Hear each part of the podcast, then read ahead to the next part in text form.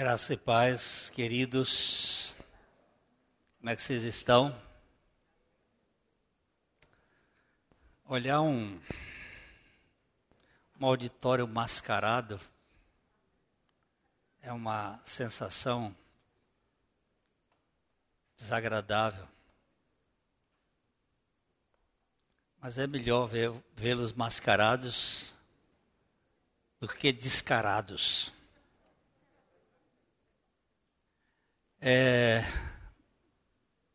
nós estamos muito gratos por estar aqui. Tem sido uma oportunidade da gente se reunir. O Instituto Filadélfia nos concedeu isto e isso nós não podemos deixar de manifestar nossa gratidão aos diretores, ao reitor, muito obrigado. A reforma está caminhando. Eu queria que ela estivesse correndo igual maratona, mas está caminhando. A gente vai encontrando alguns, ah, algumas dificuldades, mas a gente vai caminhando. Nós precisamos hoje de cuidados especiais quanto ao nosso tempo que nós estamos vivendo o Senhor nos disse no seu seus ensinos sobre os últimos tempos, a primeira palavra que ele disse foi cuidado que ninguém vos engane. É, o engano é o primeiro aviso do Senhor aos seus discípulos. O engano é tanto dos falsos cristos ou falsos cristãos, como também da falsa ciência, porque também tem ciência falsa. Existe muito um falso cristianismo e existe uma falsa ciência. Há muita coisa que é dita como científica que não suporta um exame da ciência. O mundo, ele jaz no maligno. Concorda? A palavra de Deus diz isto. O maligno, ou o diabo, ele é o pai da mentira. O engano é a arma mais operante do inimigo.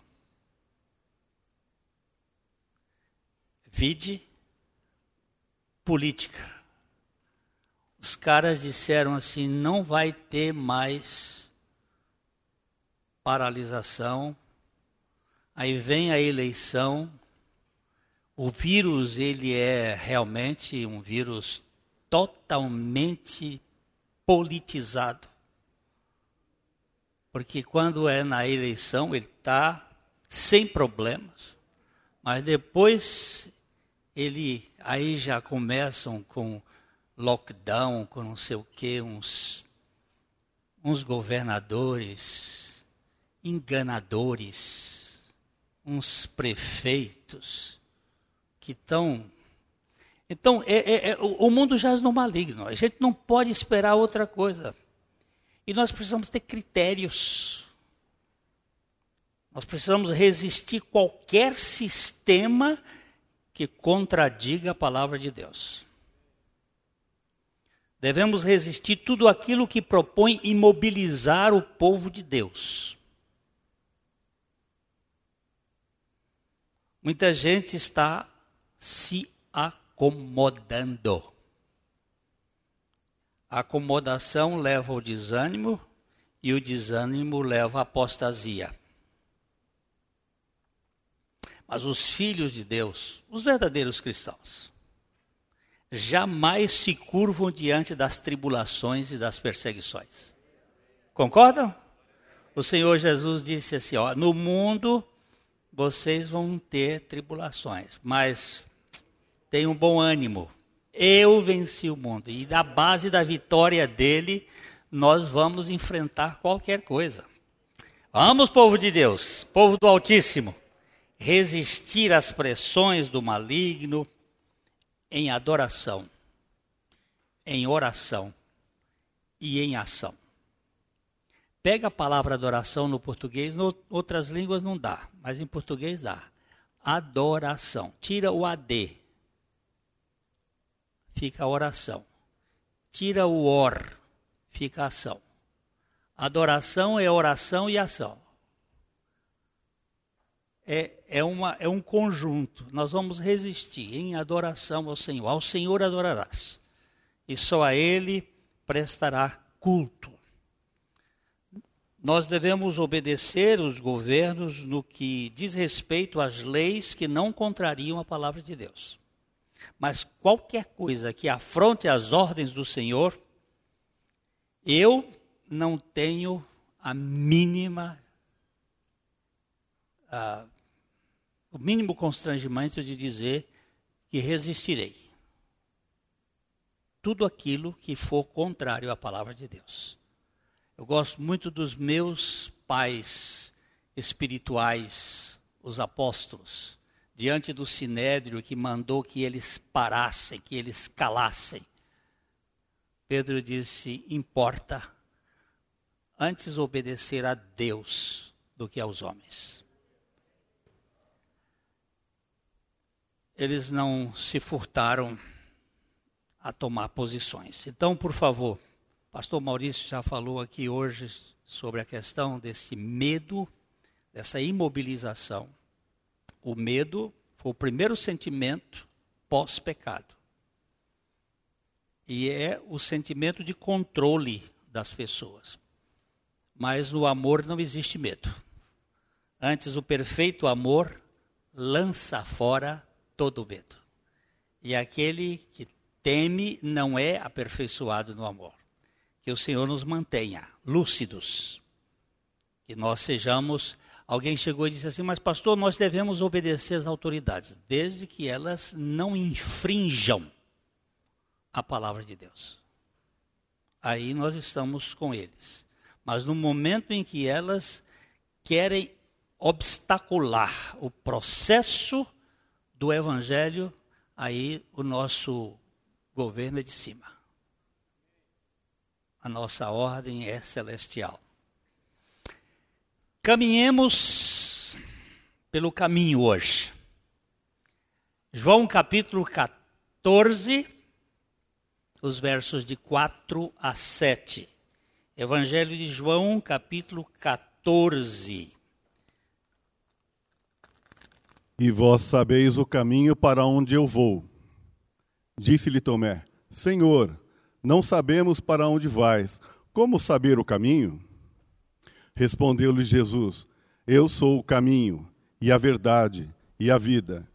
Ninguém vem ao Pai senão por mim. Se vós me tivesseis conhecido, conheceríeis também a meu Pai. Desde agora o conheceis e o tendes visto. Nosso Pai, escancara a luz do teu Espírito Santo sobre nós. Abre os nossos olhos espirituais. Dá-nos a focalização naquilo que é, de fato, a tua palavra. Para que não falemos de nós e por nós mas para que Cristo Jesus seja glorificado.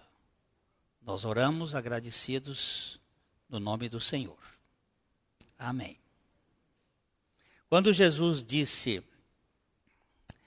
no versículo 3 de João 14, João 14, 3, quando Jesus diz, e quando?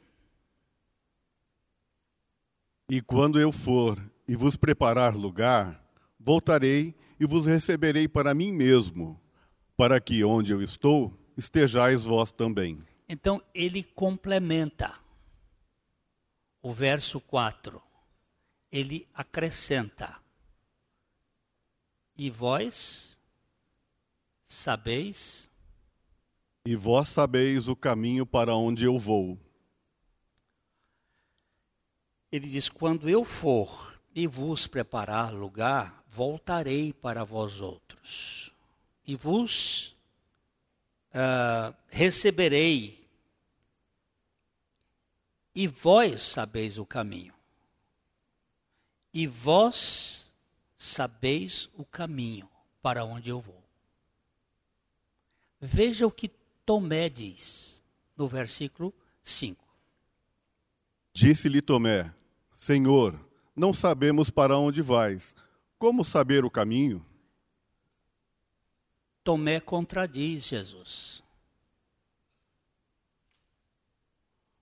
Ou Jesus não ensinou o caminho, ou Tomé não escutou. Eu fico com a segunda hipótese. Porque ele disse: Vós sabeis o caminho. Mas Tomé, que era chamado de Dídimo, o nome Tomé, tanto Tomé como Dídimo significa gêmeo ou duplo ou dividido. Que é muito natural nas pessoas esquizofrênicas, que têm uma mente rachada. Elas não conseguem apreender a verdade. Eles estão sempre dúbios. Tiago chama homens de ânimo, de alma dobrada, de ânimo dobre, inconstantes em todos os seus caminhos. Eles não têm inteireza, integridade. Tomé coloca-se aqui numa posição de uma pessoa que confronta o Senhor Jesus Cristo, porque o Senhor disse: Vós sabeis o caminho. Até os adversários, nós não vamos pegar aqui, mas você pode estudar isso depois nas Escrituras. Até os adversários dele diziam: O Senhor fala com toda autoridade, porque o Senhor sabe o caminho. O Senhor fala do caminho de Deus. E Jesus ele anunciou aos seus discípulos, mas acontece com, aconteceu com os discípulos e acontece conosco. Muitas vezes, aquilo que é falado na palavra de Deus, nós não percebemos. Nós não escutamos. Nós não nos apropriamos, porque temos uma mente esquizofrênica e ficamos vendo como Janos o mês de janeiro tem esse nome por causa do deus Jano, que tinha duas caras, uma para frente e outra para trás. Janeiro olha para dezembro, o mês que passou, e olha para fevereiro, o mês adiante. Ele tem duas caras. É o que acontece muitas vezes no mundo cristão, é gente com perspectiva dobrada, com dupla face de encarar o problema. Não tem integridade, não tem interesse. Tomé estava aqui confrontando o Senhor Jesus. Ah, e Jesus lhe esclarece nos versículos 6 e 7. Vamos ler, nós precisamos nos firmar na palavra de Deus, meus irmãos. A, a Bíblia diz assim: ordena os meus passos na tua palavra e não se apodere de nós iniquidade alguma. Eu não sou, não quero ser um pregador para iludir pessoas para informar, para dar coisas que são apenas conhecimentos, mas para que você e eu nos tornemos fundamentados na palavra de Deus. É aqui que está a nossa segurança. Precisamos ser firmes nisto. Vamos ler outra vez os versículos 6 e 7. Respondeu-lhe Jesus: Eu sou o caminho, e a verdade e a vida. Ninguém vem ao Pai senão por mim. Se vós me tivesseis conhecido, conheceríeis também a meu Pai. Desde agora o conheceis e o tendes visto. Quando Tomé diz que não sabia o caminho, Jesus ele foi peremptório. Ele foi categórico. Eu sou o caminho.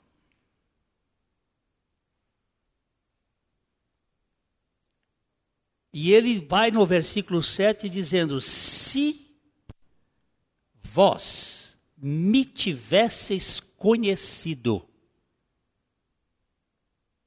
conheceríeis também a meu Pai. Você percebe que os discípulos estão três anos e meio com o Senhor, e até aqui, ele não disse para Tomé. Quando ele responde no versículo 6, ele fala com Tomé: Respondeu-lhe Jesus. Respondeu a ele, Tomé. Mas quando ele fala no versículo 7, ele disse: Se vós me tivesseis conhecido. Talvez Tomé estivesse falando pelo grupo para Jesus trazer esta posição. Porque eles até ali não conheciam de fato Jesus. Eles tinham informações a respeito de Jesus. Eles tinham andado com Jesus, mas faltava ali a revelação, ou faltava-lhes a revelação.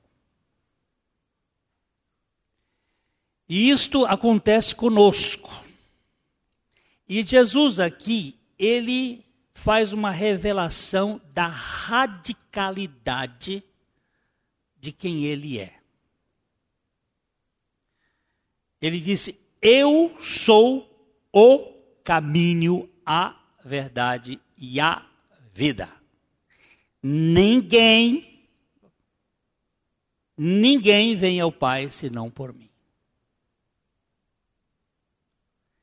Eu sou o caminho, a verdade e a vida. Ninguém não é vai ao Pai, é vem ao Pai. Porque o movimento não é seu para ir, o movimento é dele para atrair. Ninguém vem ao Pai senão por mim. Isto aqui é coisa totalmente radical. O historiador inglês, ele disse o seguinte: a luta final, a luta final do fim das coisas, será entre o ecumenismo hindu que tenta unir todas as religiões,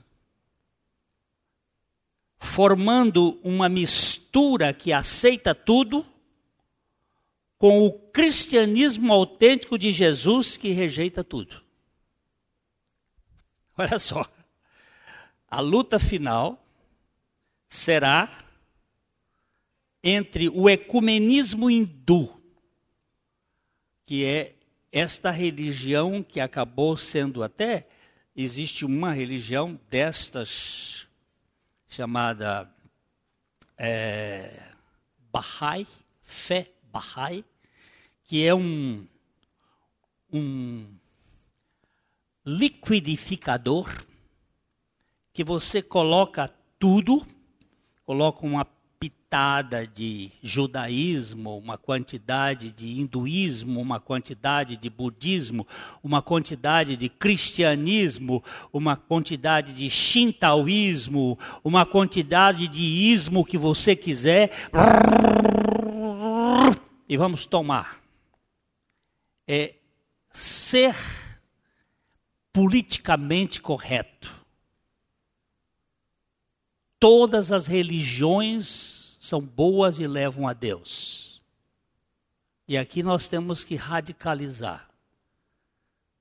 Elas, nenhuma delas presta, porque religião é aquilo que é fundado no que o homem faz para alcançar a Deus. Há muitas religiões. Mas o cristianismo não é uma religião. O cristianismo é o evangelho. E o evangelho é Deus buscando homens. Então há uma diferença muito grande, né? Jesus é totalmente distinto de tudo e de todos. O C.S. Lewis, Alguém aqui já leu C.S. Lewis? Ó, tem uma turma aí. Alguém já viu algum filme de C.S. Lewis? As, as crônicas de Nárnia são muito conhecidas. Ele, ele era um, um escritor que era, ele era um, um ateu.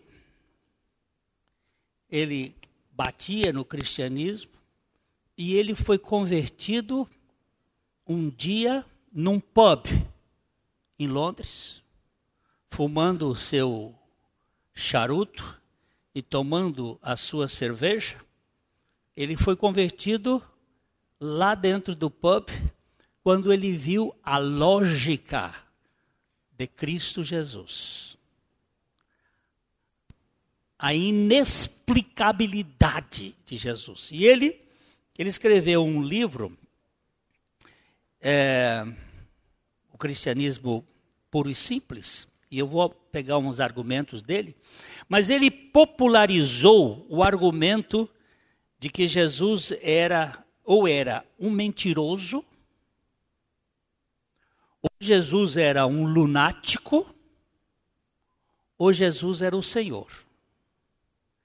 É um argumento de um pregador do século XVIII, uh, chamado John Duncan, que era chamado o Rabi, tal o seu conhecimento bíblico. E, e Duncan elaborou o que ele chamou de trilema na sua obra Coloquia Peripatética. Ele procurou fazer um, uma, uma sequência, e ele diz assim: Cristo ou era um enganador, que enganou a humanidade com uma fraude de forma intencional, portanto, ele era um mentiroso? Ou ele era ele próprio era iludido e enganado sobre si mesmo, e neste caso, ele era um lunático? Ou ele era Deus? Ou ele era um mentiroso, ou ele era um lunático, ou ele era Deus. Não há como livrar-se desse trilema. Ele é inevitável. E em 1936, o Otmani tomou esse princípio de Duncan e ele elaborou essa mesma questão no seu livro A Vida Cristã Normal. Aqui alguém já leu A Vida Cristã Normal? E temos outras pessoas que leram um livro muito precioso do Watchmani. Foi um livro que marcou a minha vida. Ele diz o seguinte: uma pessoa que alega ser Deus, ela deve pertencer a uma dessas três categorias. Se ela alega ser Deus e de fato não é, ela deve ser lunática. eu trabalhei em um hospital psiquiátrico e muitas vezes você encontrava Napoleão Bonaparte lá. Né? O sujeito se arvorava a ter uma posição de alguém que é, que é uma, um, um transtorno psíquico. Se ela não é Deus e nem lunática, deve ser mentirosa, enganando os outros com a sua mentira. E a terceira, se ela não é nenhuma dessas, ela deve ser Deus. E um cara que diz: Eu sou o caminho, a verdade e a vida, e ninguém vem ao Pai senão por mim, ou ele é lunático, ou ele é mentiroso, ou ele é Deus.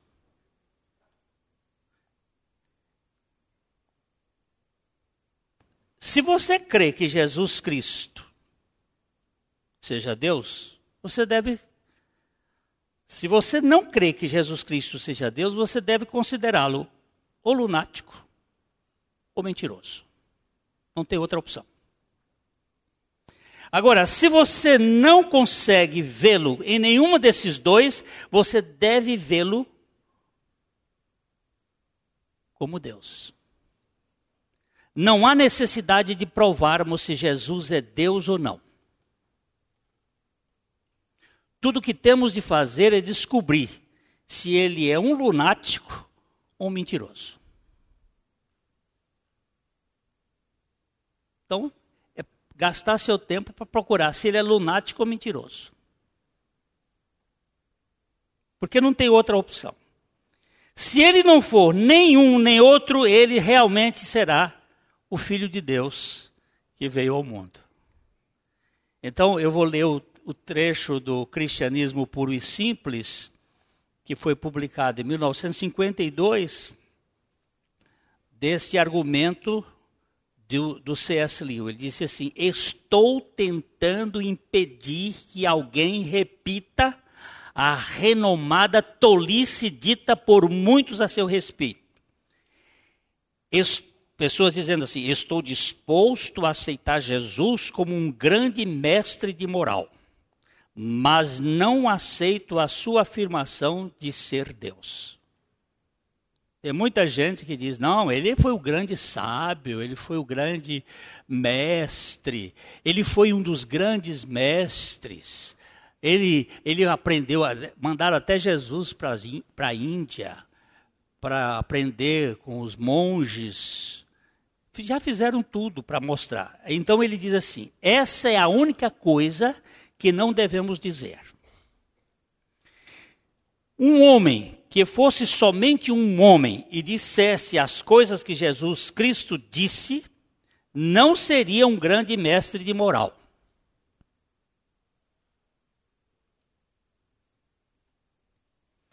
Ou seria um lunático, no mesmo grau de alguém que pretendesse ser um ovo cozido, ou então o diabo em pessoa. Faça a sua escolha. Ou esse homem era e é o filho de Deus, ou não passa de um louco, ou coisa pior. Você pode querer calá-lo por ser um louco, pode cuspir nele e matá-lo como um demônio, ou pode prostrar-se a seus pés e chamá-lo de Senhor e Deus não tem outra opção. Mas que ninguém venha com paternal condescendência dizer que ele não passava de um grande mestre humano. Ele não nos deixou essa opção. E não quis deixá-la. Agora, parece-me parece-me óbvio que ele não era nem um lunático, nem um demônio, consequentemente, por mais estranho, assustador e inacreditável que possa parecer, tenho que aceitar a ideia de que ele é Deus. Esse cara era ateu.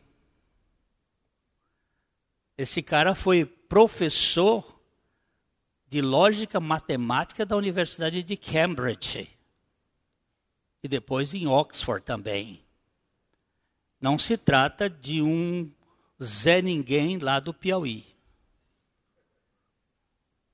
Era um cara que governava a mente com leis lógicas e matemáticas.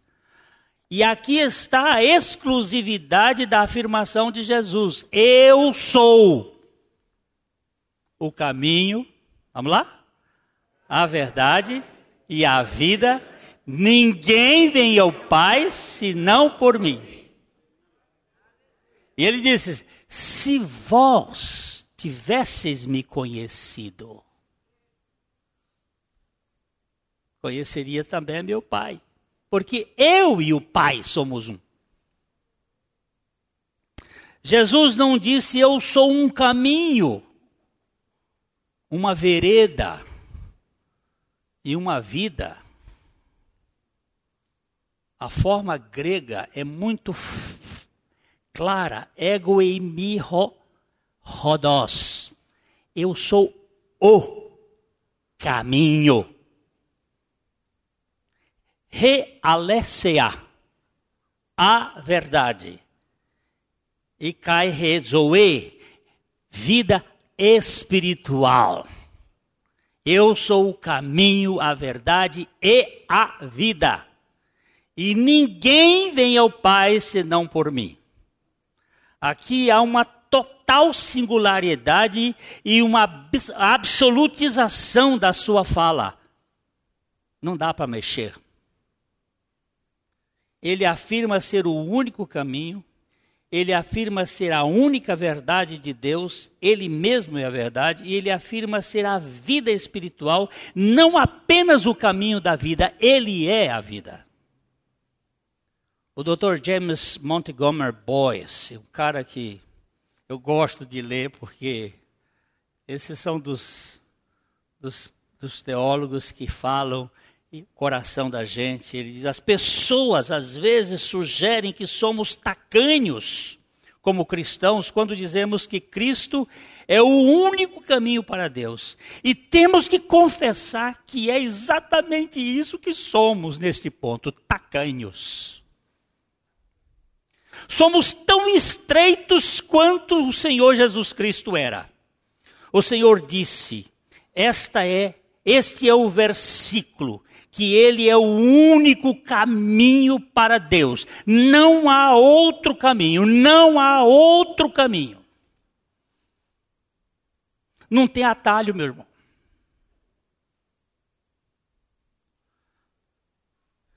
Portanto, embora seja bom para nós nos esquivarmos deste ponto e dizer, a fim de ganhar amigos e influenciar pessoas, que outras formas têm algum valor, embora queiramos dizer isso, de fato não podemos fazê-lo. Eu não posso dizer. Eu, uma vez, eu fui fazer uma palestra aqui na universidade, do curso de Direito, e, e terminei a palestra. O professor disse assim, Glênio, eu pensei que você fosse mais evoluído. Você é muito quadrado. Eu digo é verdade. Sou absolutamente quadrado, porque quadrado não rola. Cai e fica. Não existe possibilidade, porque Jesus foi o único que assumiu o lugar do pecador.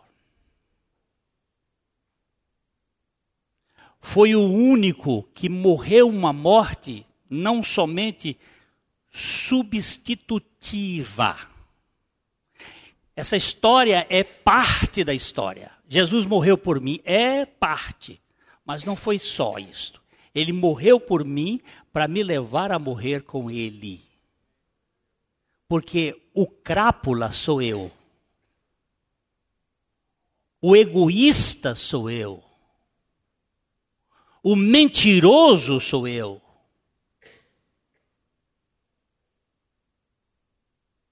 E quem devia morrer sou eu. Aquela morte não podia ser dele. Você não vai encontrar salvação no catolicismo, no protestantismo, no evangelicismo, no judaísmo, no espiritismo. Você só vai encontrar salvação em Jesus Cristo. Isso é radical. E é ofensivo. Mas nós não vamos fazer negociata com ninguém. A Bíblia não precisa de atualização. Como determinados pregadores andam dizendo aí, nem a Bíblia precisa de conciliar com os sistemas desse mundo. A guerra final será entre o ecumenismo hindu, que aceita tudo, e o cristianismo radical de Jesus Cristo. Nós não vamos fazer nenhum acordo, porque não existe acordo. Aquela morte de Jesus, a, a, encarnação de Jesus, a crucificação de Jesus, a ressurreição de Jesus, a ascensão de Jesus e a nossa redenção em Jesus é tudo que nós temos a contar para o mundo e para as pessoas. Não tem outro. Jesus é o caminho entre o mundo caído e a casa do Pai. E essa estrada é a via crucis, onde temos que percorrê-la nele. Não é que eu tenho que andar por um caminho, é que eu tenho que estar nele. Se alguém está em Cristo, é uma nova criação as coisas antigas passaram. E eis que todas as outras as coisas foram feitas novas nele. É nele que nós andamos.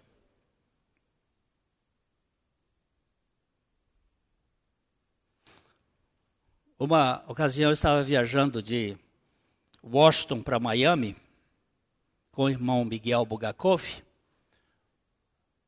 e nós é, pegamos um voo que tinha jantar. E quando nós estávamos jantando, é, escutamos fazer assim. Pum! Foi assim que fez, o pessoal todo fez. Assustou. Eu levantei o talher, aí veio aquela vozinha mansa, mais ou menos um dois minutos depois senhoras e senhores passageiros, foi apenas uma das nossas turbinas que explodiu. Parou de funcionar. Aquela voz mansa.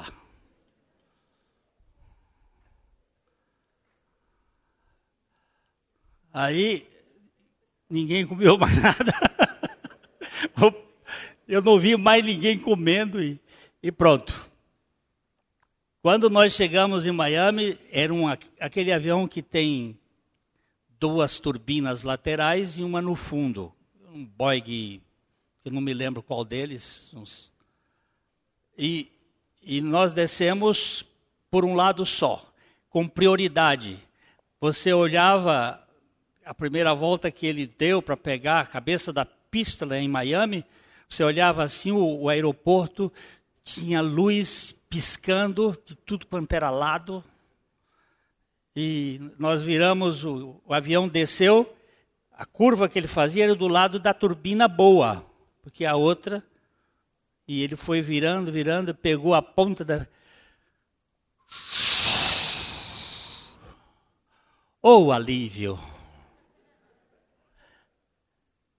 Esse susto eu não tenho em Cristo.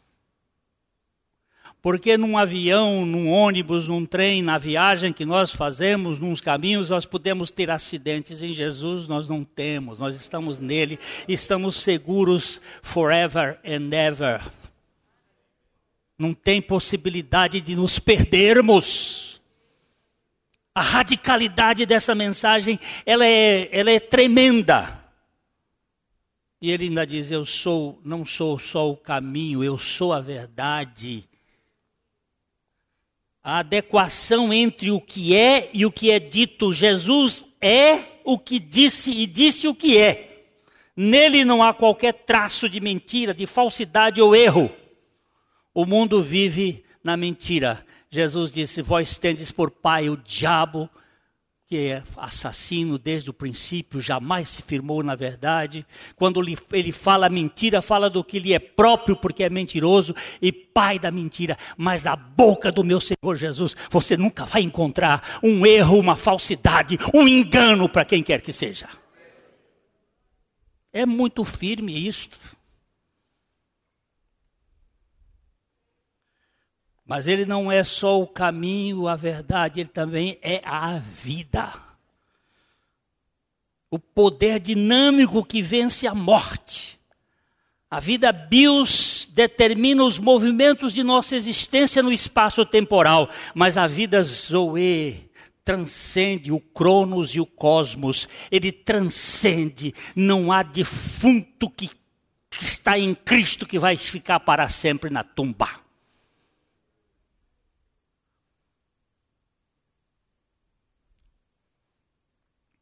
Se você é alguém que rejeita isto, se você é alguém que talvez esteja interessado num, num cristianismo politicamente correto, um cristianismo que não tenha essa radicalidade, essa exclusividade. Se você pensa que talvez Jesus Cristo seja o, um caminho para Deus, mas não o caminho para Deus, eu quero re, é, re, enfatizar e reenfatizar que, segundo o ensino de Jesus, ele é o único caminho e que qualquer tentativa de encontrar outro é loucura e está fadado a produzir desespero eterno. Eu não vou discutir com ninguém que diz que não crê. Não vou discutir com ninguém que tenta contradizer a pregação do Evangelho. Não gasto tempo. Eu vou continuar pregando o que a palavra de Deus diz. Porque quem, quem vai convencer este incrédulo é o Espírito Santo. Mas eu tenho que estar firme na palavra, e somente na palavra.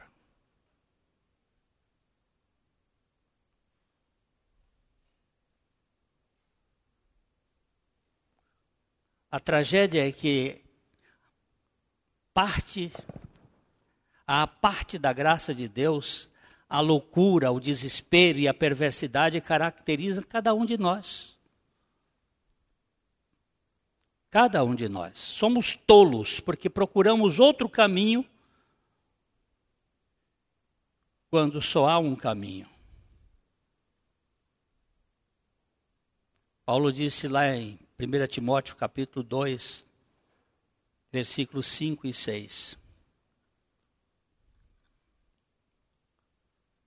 Porquanto há um só Deus e um só mediador entre Deus e os homens, Cristo Jesus, homem, o qual a si mesmo se deu em resgate por todos, testemunho que se deve prestar em todos em tempos oportunos. Vamos voltar ao primeiro versículo aí, o versículo 5 ele diz: Porquanto há um só Deus e uma só ponte, um só mediador entre Deus e os homens. Por que, que ele se tornou homem?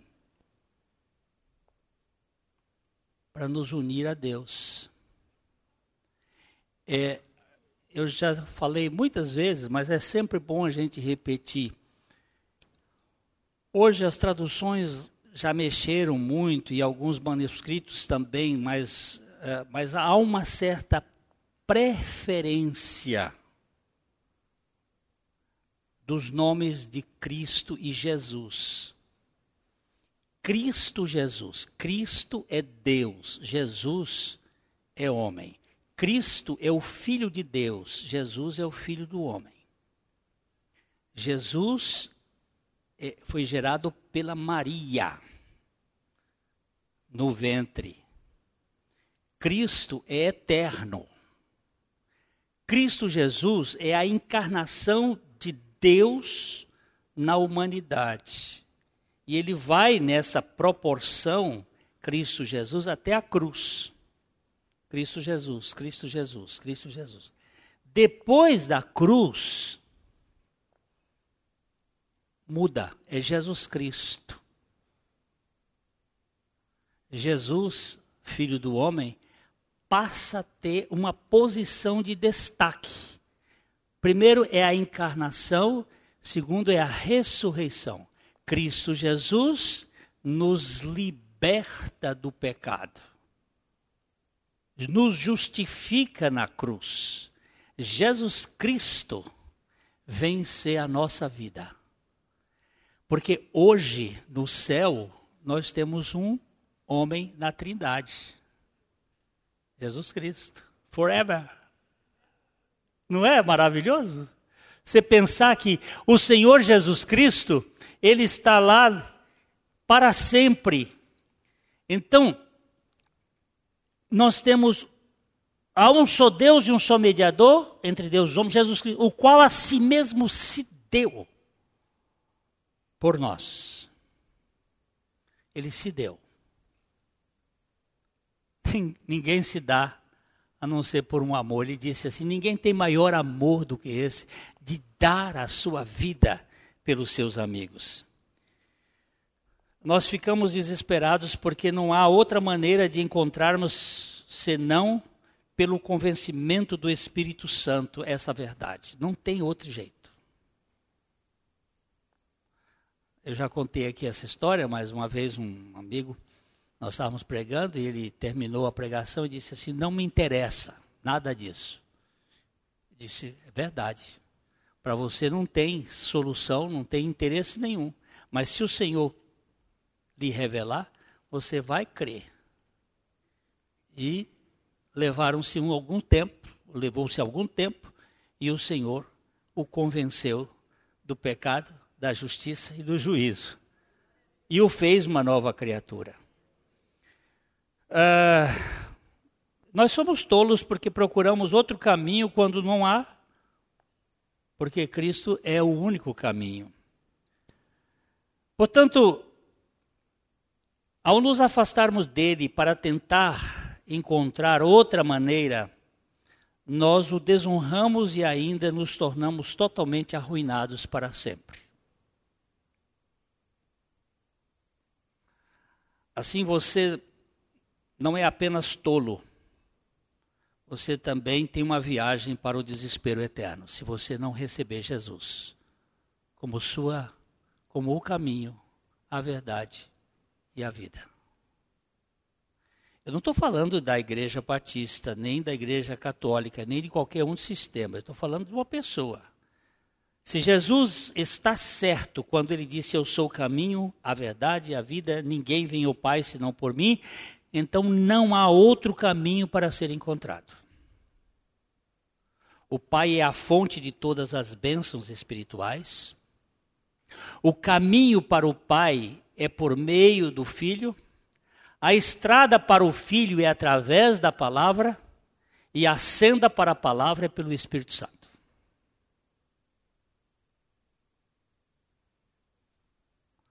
É assim, é assim que funciona.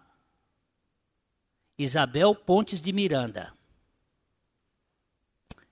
era uma senhora muito simples da nossa igreja.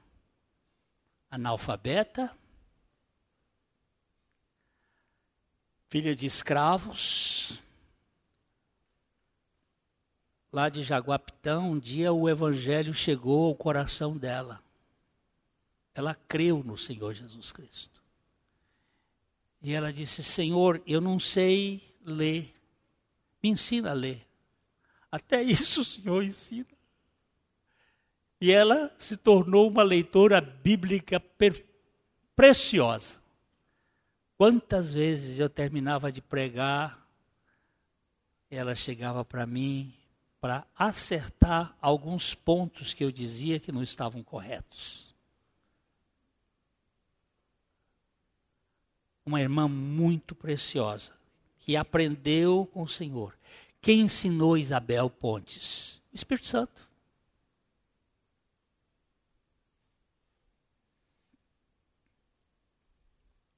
Até ela morrer, eu ganhei todo mês. Ela era muito simples, era uma, uma mulher que era a, a lavadeira, era fazia coisas simples.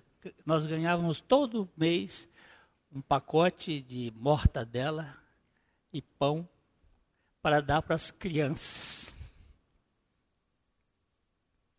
A gratidão daquela mulher pela palavra era uma coisa impressionante.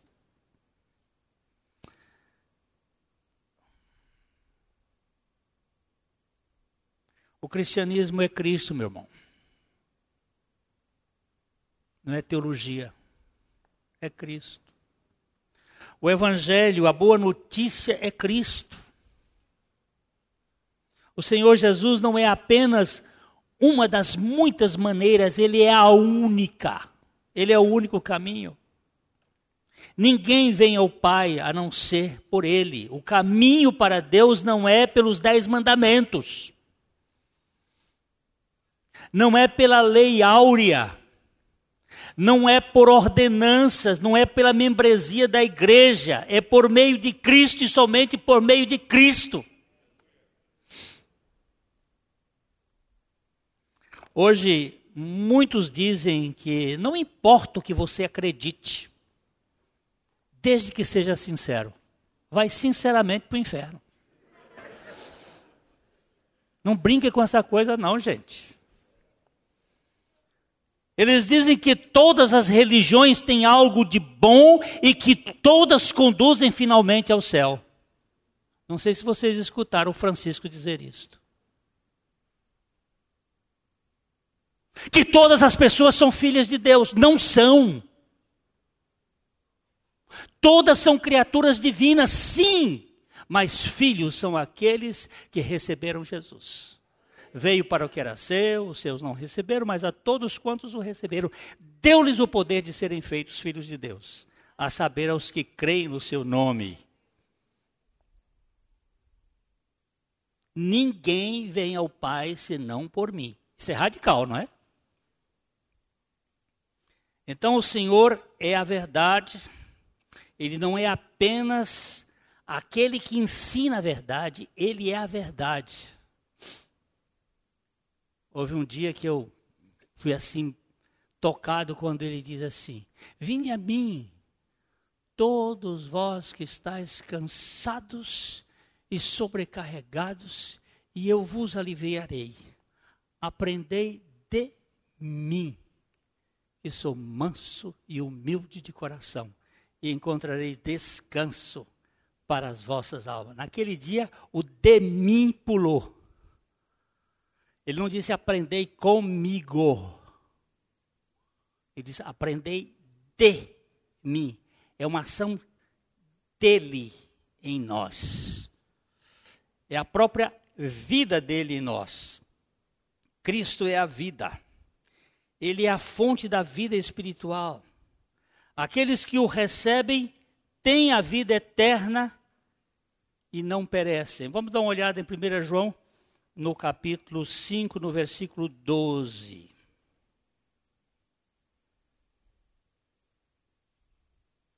Aquele que tem o filho tem a vida. Aquele que não tem o filho de Deus não tem a vida é, essa vida aqui que não dá para aparecer é, é Zoe. Você tem bios e você tem psique. São vidas, a vida do corpo, a vida da alma. Uma, pessoa pode estar em coma, a vida psique está, vamos dizer assim, uh, adormecida, está tá em coma mesmo. E a vida física está lá funcionando, a vida bios vida bios. Mas se ele não tiver a vida espiritual, ele está perdido eternamente. A vida espiritual é a vida aqui. Quem tem o filho tem a vida.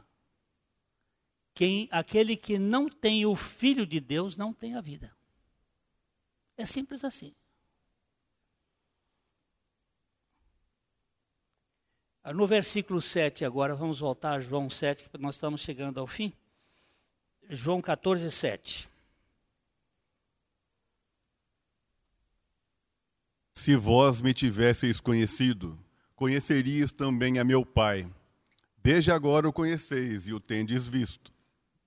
Mais uma vez o Senhor ensinou o mistério da sua união com o Pai.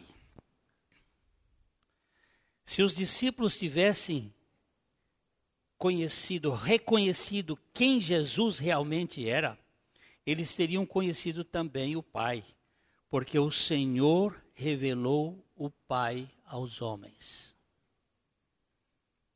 De agora em diante, e especialmente após a ressurreição de Cristo, os discípulos entenderiam que Jesus era o Deus Filho. Eles receberiam o. Uh, perceberiam que conhecer a Cristo era conhecer o Pai, que ver a Jesus era ver a Deus. Mostra-nos o Pai, isto basta. Felipe vai depois dizer isto e que a gente vai tratar domingo que vem. Este versículo nos ensina que Deus e o Senhor Jesus são a mesma pessoa. Existem três pessoas distintas na divindade, mas apenas um Deus. Como explicar isso? Não tem jeito. A melhor explicação que eu já tive assim da minha mentezinha rasa, que é uma comparação. Foi feita por John Wesley. Ele estava pregando uma vez e alguém fez uma pergunta e haviam três velas acesas na sala. Ele perguntou: quantas velas nós temos aqui? Aí a pessoa disse: três velas. E ele disse: quantas luzes? Era uma só luz a intensidade da luz aumentava, mas não tem três luzes, porque a luz é uma só. Então nós temos Deus Pai, Deus Filho, Deus Espírito Santo, mas é um só Deus. E é um grande mistério. Esse autor que eu citei acima, nesse livro da Peripatética, ele fala sobre a dança da Trindade. O pai se prontificando a fazer a vontade do filho e o filho se prontificando a fazer a vontade do pai, o pai e o filho se prontificando a fazer a vontade do espírito e o espírito se prontificando a fazer a vontade do pai e do filho, e aí ele pergunta: quantas vontades tinham? Só uma. A conciliação, o conselho das vontades. Que coisa mais linda. Não existe competição no céu. Quem é o maior, quem é isto? Só o Deus homem é o caminho para, o, para Deus. Só Ele pode conduzir os homens a Deus. Só a verdade de Deus pode desfazer a mentira do maligno. Só a vida de Deus pode destruir a morte do pecado. O apóstolo Paulo faz uma, uma um tripúdio, ele pega o lenço, dele, o meu é azul, o, o dele devia ser branco. Ele faz assim, esfrega e diz assim: Onde está, a morte, a tua vitória? que dê tua força, morte. Quando picastes aquele que tinha a encarnação, perdeste a tua própria força, porque ele destruiu aquele que tinha o poder da morte, a saber, o diabo. Eu acredito, diante das evidências bíblicas, que nós somos a última geração.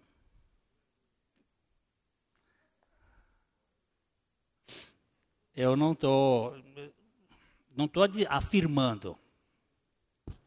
Eu não disse que eu não disse que eu creio, eu acredito diante das evidências que nós somos a última geração. Talvez estejamos nos últimos momentos da história da igreja. Tudo indica. Eu queria ler aqui um texto, dois textos só para terminarmos. O primeiro é, é 1 Tessalonicenses 5, 6 a 10. É tempo, portanto, de nos despertarmos. Assim, pois, não durmamos como os demais. Pelo contrário, Vigiemos e sejamos sóbrios. Ora, os que dormem, dormem de noite, e os que se embriagam, é de noite que se embriagam. Nós, porém, que somos do dia, sejamos sóbrios, revestindo-nos da couraça da fé e do amor, e tomando como capacete a esperança da salvação.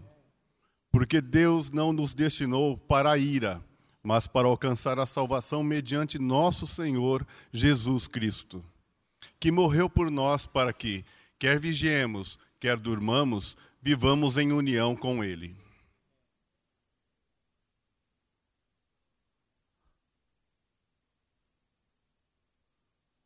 Vivamos em união com Ele. Não durma, mas se você dormir, não perca esta união com o Senhor o Senhor está voltando. Eu quero fazer uma questão.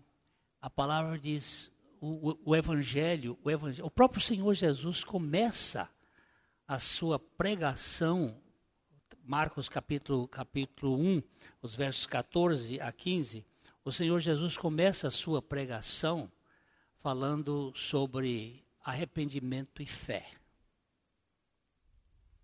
Depois de João ter sido preso, foi Jesus para a Galiléia, pregando o evangelho de Deus, dizendo: O tempo está cumprido e o reino de Deus está próximo.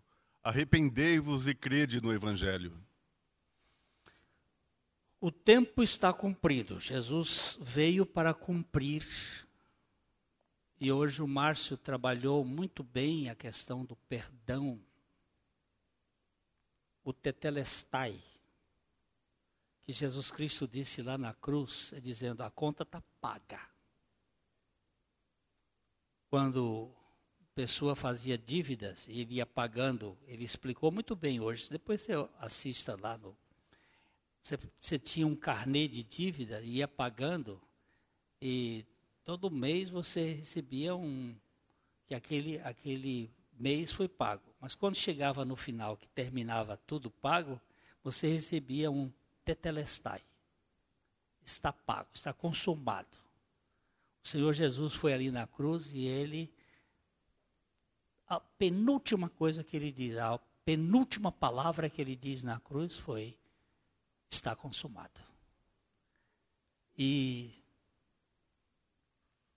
eu tenho que me apresentar perante o Senhor. Eu quero me apresentar com a própria roupa dele, com a justiça dele. Esperando por ele, Senhor, hoje é um dia 6 de, de dezembro, faz um ano que eu fui operado. Depois, em janeiro, eu quase cheguei na casa do pai, mas ele disse: fica mais um tiquinho. Dia 24 de janeiro. Não sei quanto tempo vamos ter, mas eu creio que essa geração aqui é a última. Você está preparado para se encontrar com o Senhor?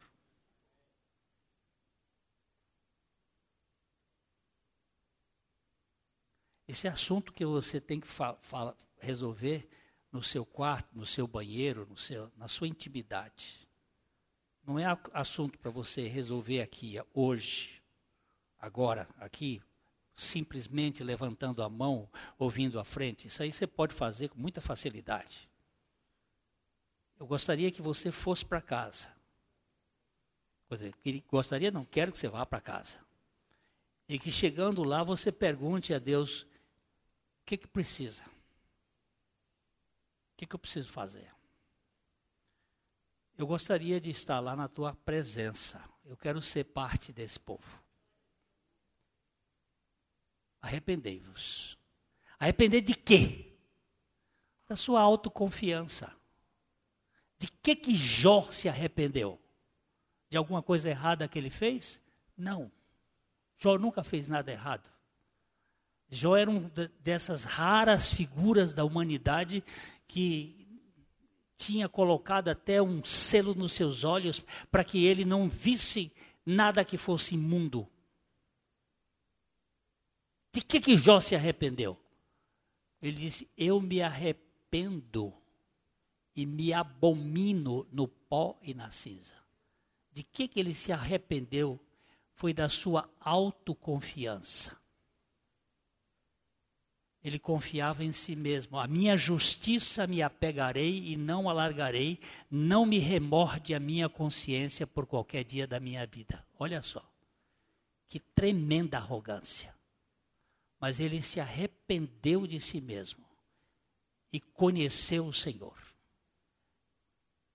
A pessoa mais difícil de ser salva é o religioso, porque eu não sou como os demais homens roubadores, adúlteros, é, desonestos, dou dízimo de tudo quanto tem. É difícil o religioso, mas o pecador tem chance. Ele chega e diz diante do Senhor: Tem misericórdia de mim, Senhor. Então, isso é um assunto que você precisa resolver. Ele disse: Eu sou o caminho, eu sou a verdade e eu sou a vida. E ninguém não tem STF. Lá não tem. Não tem jeitinho brasileiro. Ninguém vem ao Pai senão por mim. Que o Senhor lhe dê graça e que você descanse na suficiência do Senhor. A Livraria PIB Londrina procura selecionar cuidadosamente seus títulos e autores a fim de oferecer um conteúdo alinhado com o Evangelho de Jesus Cristo. Bíblias, livros de teologia, devocionais, literatura infantil, biografias, comentários bíblicos e muito mais. Dispomos também de um acervo de CDs e DVDs das mais de 5 mil mensagens ministradas na primeira Igreja Batista em Londrina. Visite a Livraria PIB Londrina e conheça ainda mais. Livraria PIB Londrina, de segunda a sexta, das 13h30 às 18 horas. Endereço na Avenida Paraná, 76A, próximo ao Calçadão, bem no centro de Londrina. Ligue para 3372 8921 ou acesse o site www.livrariapiblondrina.com.br.